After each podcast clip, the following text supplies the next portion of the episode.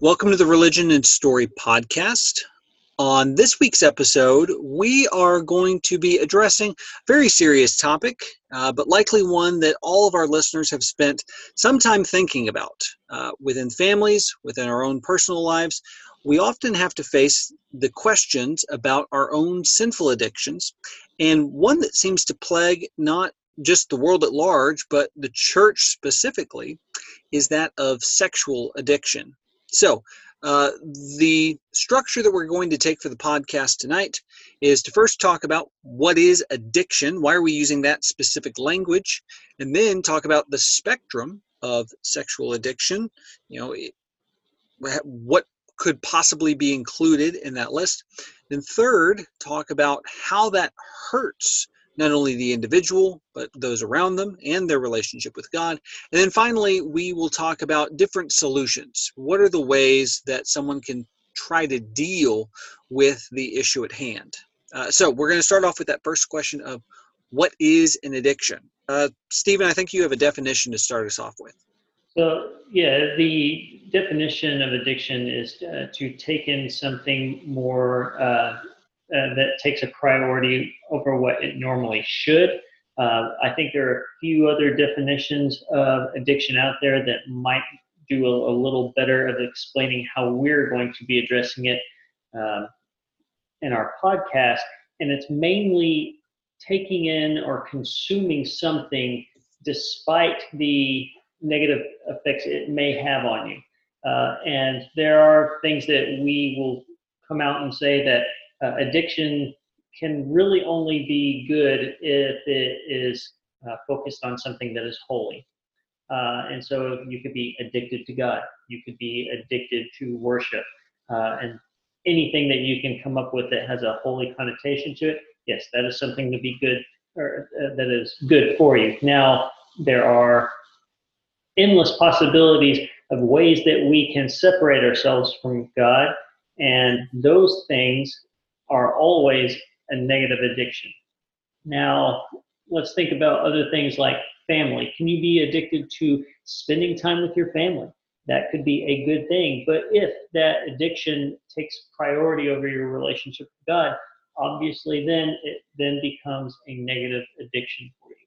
And so the uh, the the thing that is important to remember when we're talking about what an addiction actually is is that you are consuming something, taking something in, and as you do that, you're filling your life with whatever this might be.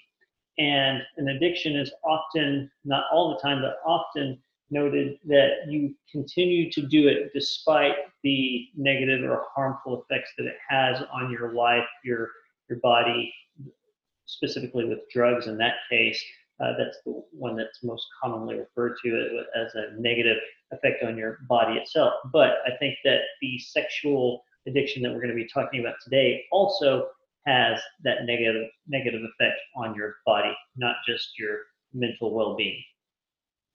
So, Stephen, I, when you're when you're talking about this this definition of addiction, I think one way, and t- tell me if you agree with this, uh, Daniel, as well. Um, tell me if you agree with this kind of short definition. Um, when a good thing becomes a God thing, when something that is created by God, uh, that is perhaps good in some capacity in some part of your life, over uh, overtakes all of your life, kind of consumes you and and controls you rather than you using it to the glory of God. Um, I, I, think that one of the reasons we're t- we're starting off by talking about what is an addiction is to remind ourselves and remind our listeners that sex itself is not not only is it not a bad thing, it is a God created gift. Uh, so uh, it's important that we do not denigrate sex itself, but denigrate its use as a god. Is that fair? Yeah, I think that's fair. Understanding what sex is uh, intended to be, and then, but also not um, indulging in it beyond, uh, or that's maybe a bad word, but yeah, like you were saying, putting it in a place that it should not be, even if you haven't messed up the sex in any sort of way, but in a way that uh, puts it more makes it more important in your life than God. I think that's totally fair. Um, I do want to uh, talk about um, how um, how we mishandle sex and uh, uh, sinful forms of sexuality. Um, and so we'll balance that throughout this conversation, I think, is talking about uh, sex and, what is otherwise um, fun, within the, um, the confines of marriage, something like that, but still is destroyed by um, addiction, but also sex uh, that has been malformed in some way, sex has been um, distorted. So uh, I think I, I, wrote a paper about this back in undergrad um, about the the template for sexuality that is given to us in Genesis um, two, um, when God is, is creating uh, is looking for a suitable sexual partner um, for Adam, and it of course culminates in the creation of Eve. Um, four ideas are put forth here. Uh, the first one is that the, um, the sexual partner can't be too different. So that's why the, the animals are ruled out. And for most people, not a huge issue. But uh, for some people, that, that, probably bears mentioning.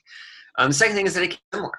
Uh, that God creates um, a different sort of being, this helpmate that's not the same as Adam, but uh, is, similar, but not but not the exact same. Um, something that is compatible, um, that complements or supplements who Adam is. The, the third thing, which is actually what my paper is mostly about, uh, is kind of a weird thing to bring up, but good for this discussion, uh, which is that uh, the partners are supposed to be equal, uh, or as it's phrased in my paper, one is not to have dominion over the other. We see in the Genesis account that dominion is given to um, uh, to Adam over the the animals of the field and of the earth, uh, but not so with Eve. So uh, the point of the paper is to talk about actual uh, or issues of BDSM, um, which is uh, something that uh, I've had very few conversations about in my life, but as uh, I, I, think we're all aware, it is a, it's a common thing um, that's probably worth discussing more. And then the fourth thing uh, worth bringing up is that um, you're supposed to only have one partner, and so you know, monogamy instead of uh, polygamy. Um, and so th- those are all the ways that we're trying to. This is what I, uh, the the right form of sexuality looks like in the Genesis vision. Um, but again, there we have the spectrum. So sometimes sexuality looks right in um, any conceivable way that you can think of, but there's still this problem of addiction that's present. What What are y'all's thoughts on this spectrum of uh, sexual sin and uh, sexual? Well, so let, let me chime in real quick. So as far as uh, the different types of things that can go on inside the marriage bedroom. Uh, some might argue that God created sex specifically for procreation and um, that sex, uh, the, that sex is made for enjoyment is something that I don't, uh, please correct me if I'm wrong, but where in the Bible does it say that sex was made for human enjoyment? Uh, it is enjoyable. However, um, where was that ever said that that is why God made it? Song of Solomon. There's a whole book dedicated to it. Well, where does it say God created us uh, so that we might enjoy this? I don't think you're reading it correctly if you don't understand All right. No, I understand that the romance between a husband and a wife is supposed to uh, that exists in intimate times, but um, the, I, the reason I'm asking this is because of um, what things uh, be, uh, start to distort what God has uh, created, uh, even if it's done between a husband and a wife that are married and uh, bound together uh, as a union with Christ in it. And is, anything goes at that point in the bedroom? Is that okay? And I think we're getting off topic as far as like uh, the uh, the spectrum of sexual addiction. And I and I'm also wanting. I'm starting to think that that spectrum is well. Is there God present in your sexual relationship, or is He not? That's really the spectrum right there. That's fair. Yeah. So, so Stephen, I agree with you. I, I actually don't think we're getting too far off topic. Um, so, just to present a really quick spectrum, um, the way that we perhaps commonly think about this is that you know that first lustful thought that you have about just someone walking by is kind of the most basic form of uh, you know going off the the right sexual path. So that's perhaps the most innocent if i'm allowed to say that. Yeah um, that's where i was going with it yes. Sure. And then the the worst form would be and are all sorts of weird things that i won't even describe on polite radio if we can call it this. Um, I, you know things you don't want to say that involve um, breaking all of the rules that Daniel just talked about. Okay, that's that's kind of the, the other end of things. And in between there, what perhaps most people that have sexual addictions would deal with is somewhere between pornography, masturbation, uh, constant lust, um, and act- just cheating on your committed spouse so that's kind of what's going on there. I, I think though there is another layer, and I think Daniel's getting at this. Stephen, you're getting at this as, as well, that we don't talk about as much, and that and that is that the the marriage bed is created for union, and in order to have union, you must have some type of equality.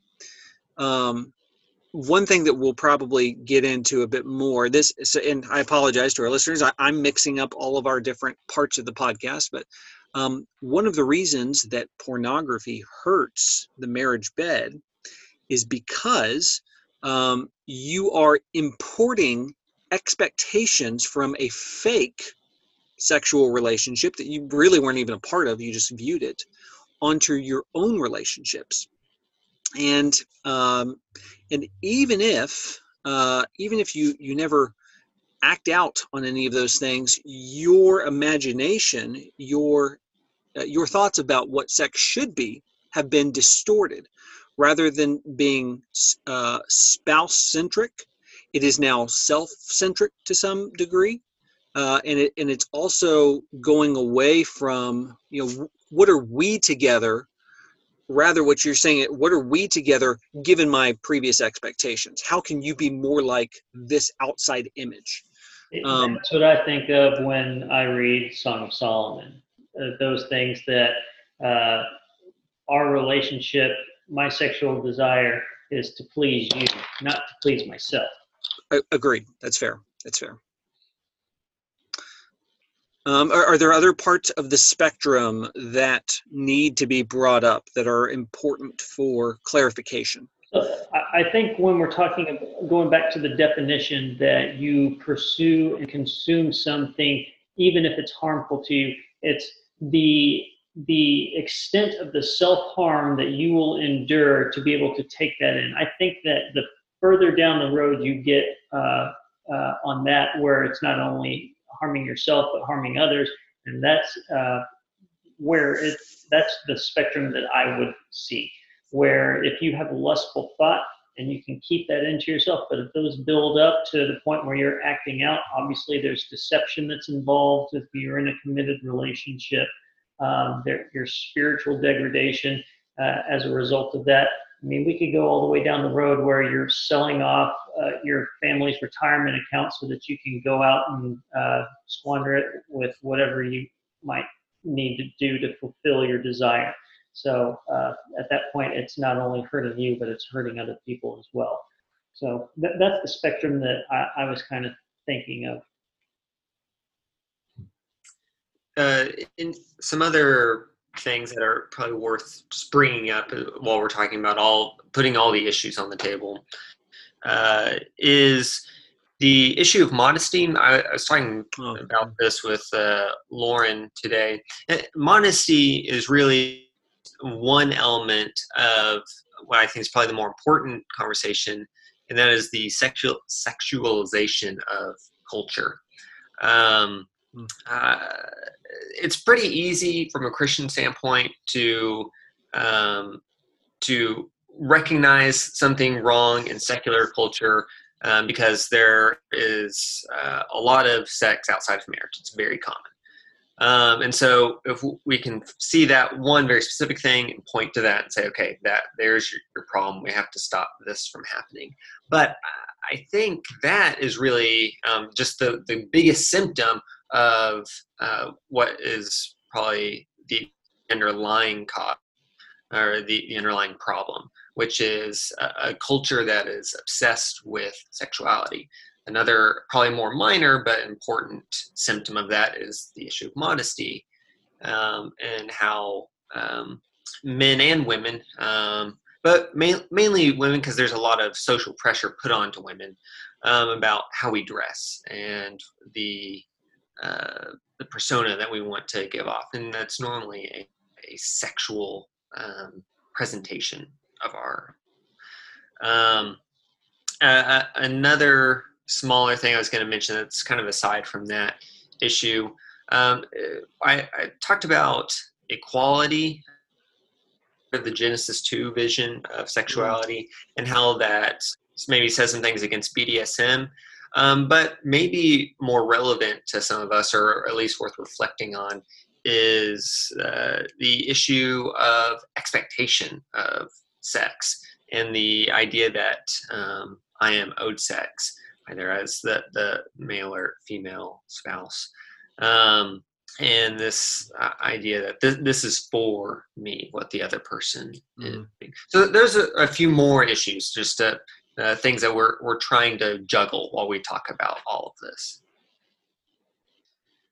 So, uh, and I think that it would be worth talking about the how uh, is the sin conceived uh, what are the, a lot of the origins that uh, cause sexual addiction to take root and then grow.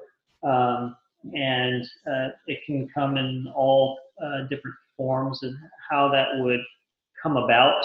Um, the main thing that um, people go and seek out these uh, ways to be gratified is because they have some sort of emptiness or a greed uh, I think that's kind of what Daniel's getting out, uh, getting at when he's saying that I'm supposed to be fulfilled in the sexual relationship, and if you aren't, uh, then you think that uh, you will find satisfaction by going out and finding something that will satisfy you.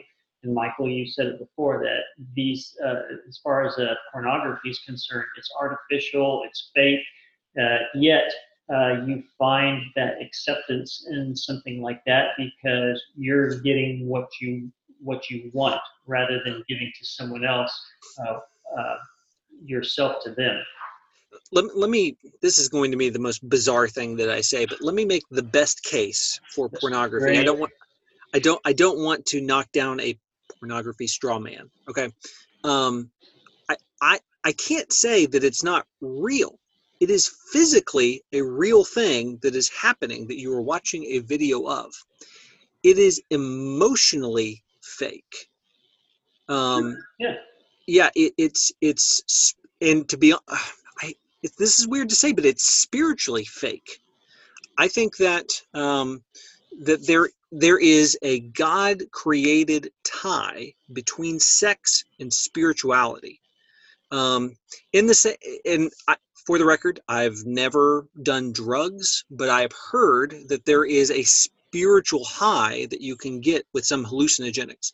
And to the extent that there is a chemical connection in your brain between the high that you would get from the pleasure of either having real sex with your spouse or viewing artificial sex um, there is a spiritual connection. And I'm not saying that all spiritual things are chemical related, so but just a rush of dopamine. right. I, am saying that it's tied there. That that you um, you're trying. Stephen, you were talking about this. You're trying to replace emotional emptiness, spiritual emptiness, so the, the physical act is real. It's car- it is carnal. That's the, the word that the bible often uses for sexual sins.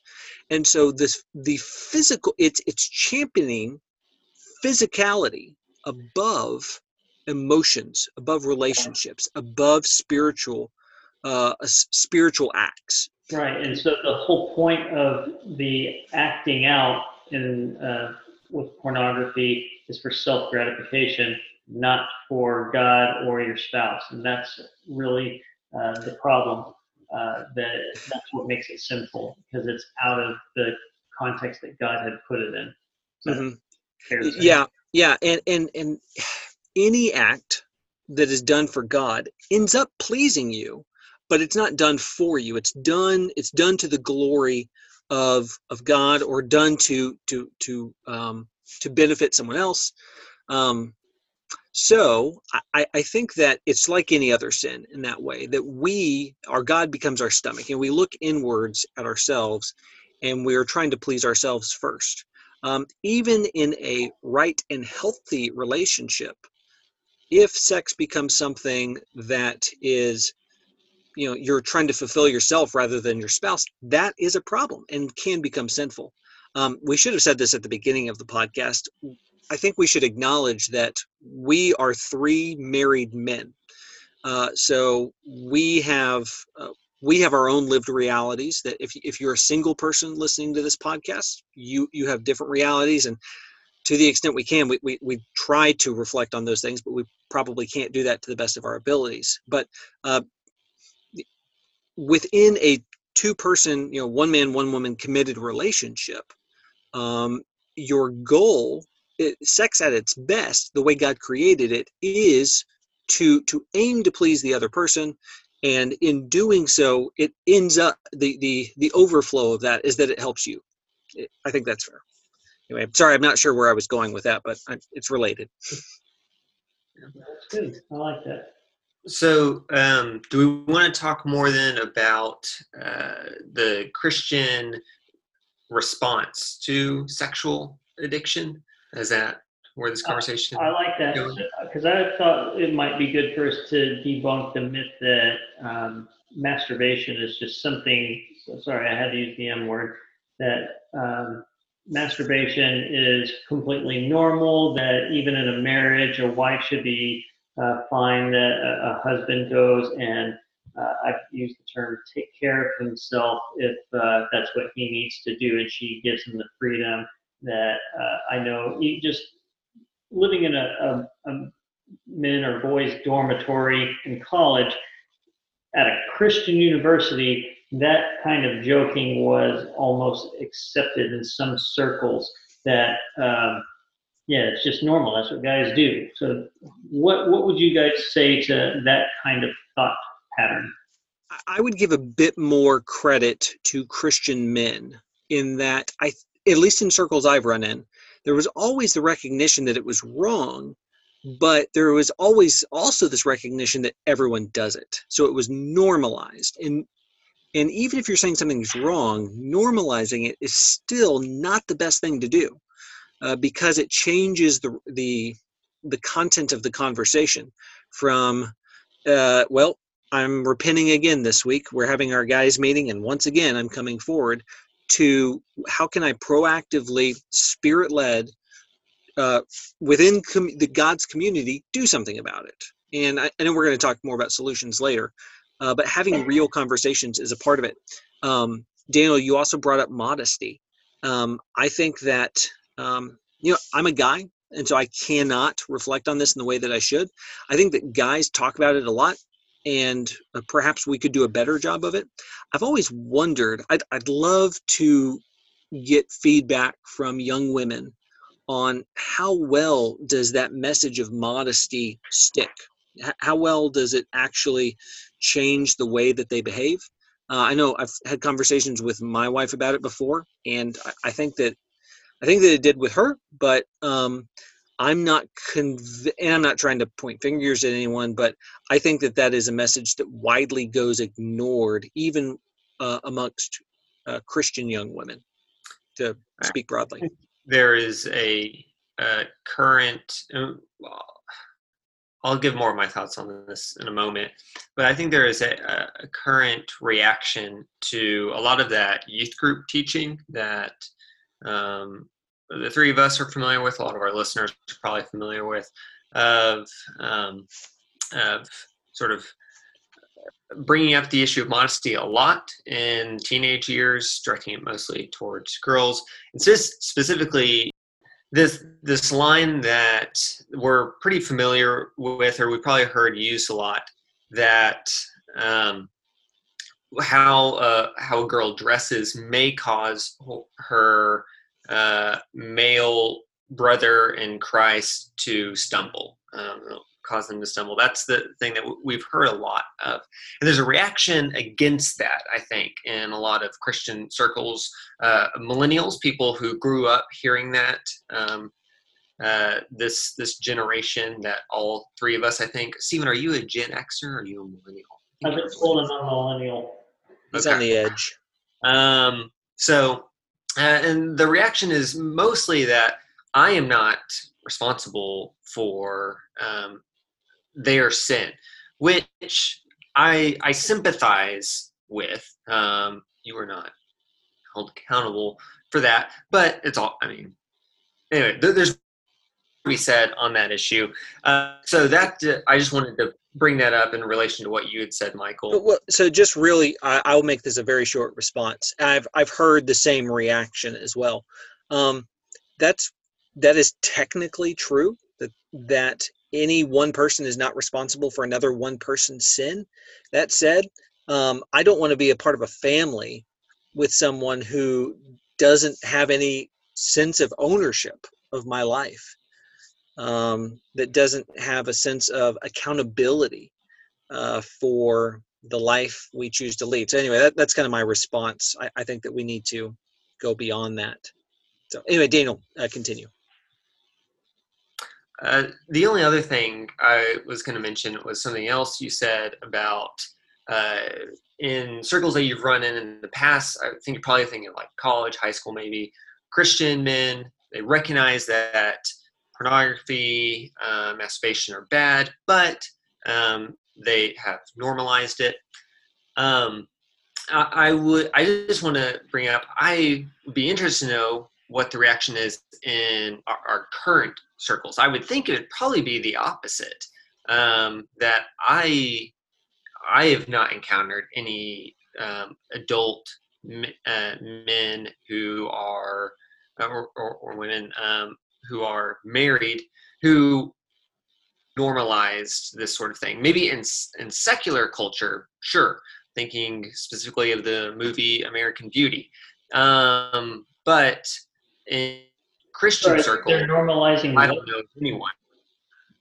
What, what are they normalizing? Uh, that uh, masturbation in uh, while you're married is a, an an okay thing, or maybe uh, not an okay thing, a bad thing, but it, it happens. I think most married uh, people are probably uh, ashamed of that. There's well, yeah, and, and, I think uh, um, for in the big picture that what really happens is it's more of a don't ask, don't tell, where the spouse probably knows that that kind of thing is going on, but it's an uncomfortable thing that they don't want to have to address uh, because it's hurtful. And so when things like that are discovered, um, uh, either it, it, hurts someone deeply and they may not want to deal with it, or it can just be a complete divide in the marriage. Um, so yeah, we're, we're, talking about consequences of doing something like that. There's uh, a big one. Uh, I did want to talk about um, people are. It's easy for people to live this sort of a lifestyle, and again, talking about masturbation and secrecy because it it's very easy to go about this sort of behavior and not have any uh, consequences. Just like some of the most sinful people in the world that become millionaires. Of um, this is just uh, an example. that it is possible for somebody to have all the earthly blessings in the world, yet they're horrible people. Uh, does that mean that they don't suffer for their uh, sinful actions? They may not. They may uh, rob the poor to get rich and just go on through life without suffering any consequences. The same thing can go on a minor scale where somebody can uh, act out uh, this type of way and they don't really have any uh, anything that's going to cause them to lose their job, let's say. It may not reach to that level of consequences. But as we pointed out, there are spiritual consequences that um, where we often uh, focus on the earthly consequences and just completely dismiss um, the idea that your heavenly father knows what you do in secret. So we're not fooling anybody, especially God, when we're doing those types of things. Or I guess we are fooling other people, but we're certainly not fooling God. Um, but yeah, uh, how, how, would you guys say that? Uh, how can we change uh, the mindset of someone who thinks that they're not being hurt by doing this? Yeah, so we're, we're getting into this Christian response uh, topic. Now, I'm going to throw out some. Uh, I'll, I'll, respond to what you said, Stephen, and I'm going to share some uh, controversial opinions as we we get into this discussion.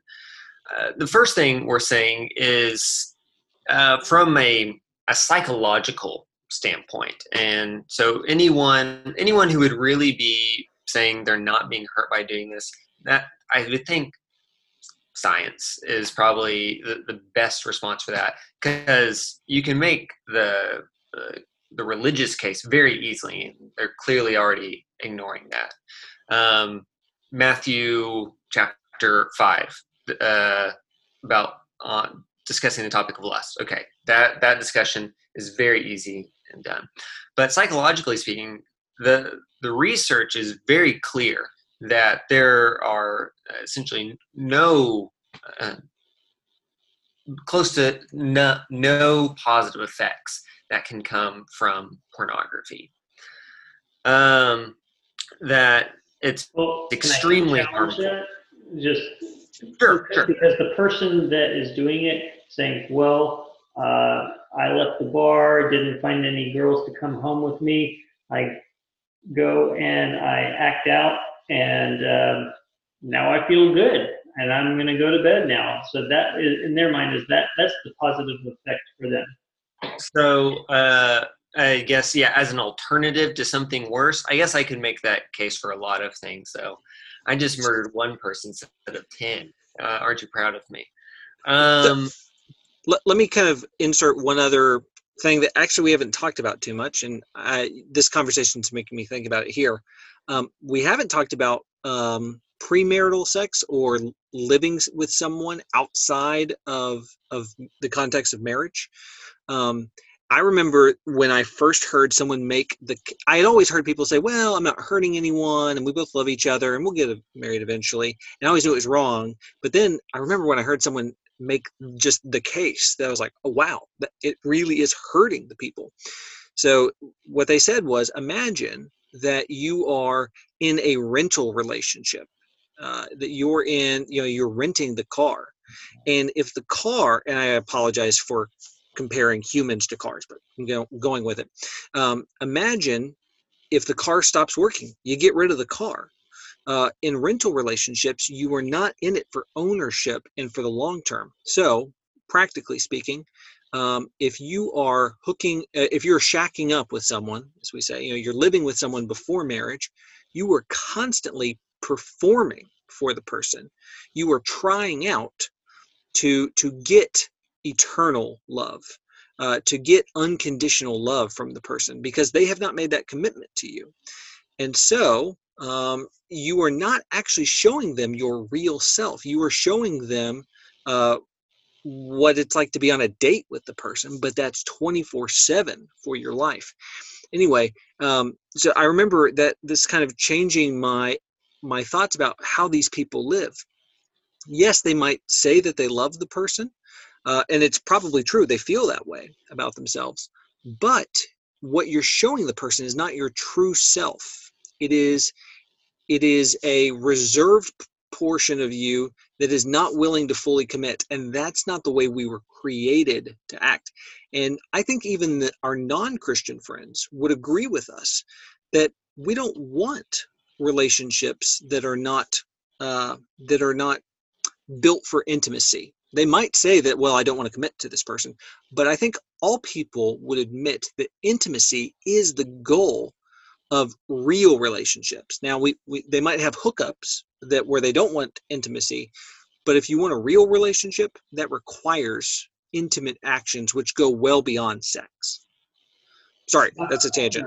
I was thinking about that uh, when daniel was talking about modesty um, because there was a shift in focus on what dating was uh, about a hundred years ago, I guess, where uh, what exactly what you're talking about is we are um, the intent and purpose of dating shifted that you're basically testing out with somebody your interest in them and where you've lost the focus that once you're married and you're committed to them um, that is it. That I mean, like if things are not perfect, guess what? You need to just work on your marriage and and focus on the other person and not worry about whatever problem it is that you got married into. Um, and if if you can, obviously you want the other person if they're struggling with something that they've brought into the marriage, you want to support them in uh, recovering from that, but um, th- that how da- dating uh, has changed over time is that we're basically what you were saying, Michael, that we're trying to uh, be on our best behavior and uh, really if you're going to get married to somebody, you need to be looking at their spiritual lifestyle. I mean, if the person doesn't eat healthy or something like that, is that a reason to divorce them? No. I mean, there's no reason to divorce Good. really, but uh, anyway, I don't know. I, I, I need to watch what I'm saying because I know that we'll be getting hit up on Twitter with all the incorrect things that we've been saying in this podcast. As a brief aside, I'll, I'll say the Christian concept of the Christian understanding of dating uh, is something that is worth um, tinkering with and adjusting. There, that the form of dating that we normally talk about in Christian circles didn't really arise until the early um, 20th century, and then was radically shaped um, after the sexual revolution in the 60s into something kind of totally different now. So we're really thinking mostly of like the 50s when we're talking about dating um, and how they did it then. Um, so it, it is worth uh, under, realizing that we we Christians need to keep thinking about what what does dating look like? What does the pre-marriage relationship look like? Um, so other things from earlier that I wanted to bring up, uh, I think the the science is in the the uh, the religious uh, the the theology is in um, sort of probably a lot of even social understanding, even though a lot of people participate in pornography. Most people, um, from a lot of different perspectives, we can say pornography is a really bad thing. Um, it gets uh, uh, also cheating on people, a really bad thing. Few people are making um, any excuses for that. I'm sure there's someone out there. Um, but uh, when it comes to masturbation, I, I think that the conversation becomes a little bit trickier. Uh, there, there is some research that suggests that there is um, some uh, health or psychological benefits to this out uh, away from pornography. Um, on top of that, there is the uh, discussion to be had about uh, normalizing it it seems big, Um, but demonizing it is that um, uh, how how need to handle this. Um, there's a lot of response in the 21st century um, about trying to respond to what's called the purity ethic of evangelical Christianity. um, evangelicals for the last 50, 50 years have been trying to push to their teenagers this idea of purity ethics. You have purity rings that a lot of us are, have probably heard of or seen before, um, and talking about how how we need to stay sexually pure. And so it really hurts people um, uh, internally when they aren't able to do that. When when they fail to do that, that's a, that's a more accurate way of saying it. Um, and so uh, how do we talk? How do we talk about uh, masturbation in that context? Uh, we cert we, if we don't want to normalize it, but we also don't want demonize it. How do we how do we handle this conversation of understanding this is probably one, the most common sexual uh, uh, divergence, but also at the same time something that Christians don't want us uh, to do. Thank.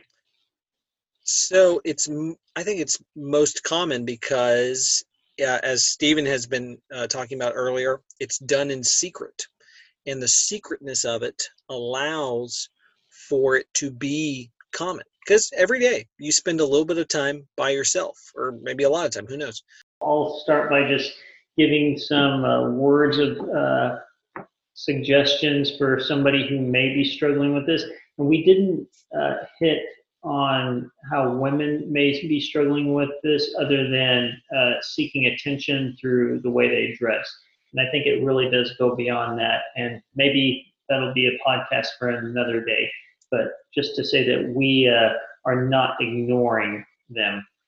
Uh, but uh, if you are struggling with this type of behavior where uh, you think that it really controls you, uh, think about what ways are you isolating yourself one uh, and figure out who you can talk to as far as an accountability goes. Because if somebody is made aware of the problem uh, you're a lot more or a lot, lot, less likely to be acting out um, when you know that you're going to have to be having an uncomfortable conversation about what uh, what you've done since the last time you checked in with them.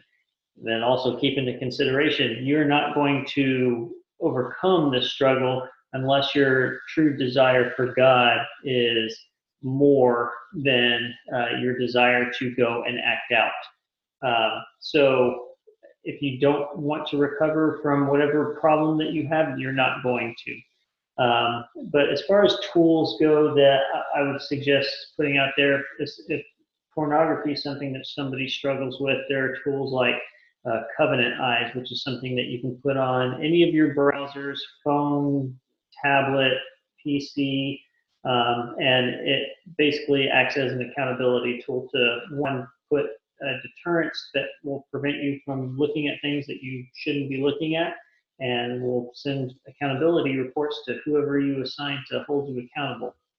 Um, but uh, just as a self check or awareness, figure out the different ways that you're compartmentalizing things where you you you act out in a sexual way whether it be physically with someone else and uh, then you try and go and live your life and forget about what happened. If you're doing that then that means that uh, you're uh, trying to live two separate lives. And then uh, uh, i think michael hinted at this that sometimes you will normalize it or rationalize it use justification to say, uh, like, if you're unhappy in your marriage and you say, well, I'm not getting what I want in my marriage, this is how I should be getting what I deserve. That's a basic way of going about that thought process. And if that's something you're doing, then you've distorted the way you should be thinking about your marriage. And hopefully, we've talked about that enough that uh, maybe it'll uh, cause an awakening for somebody that is struggling with this. Yeah. Who else?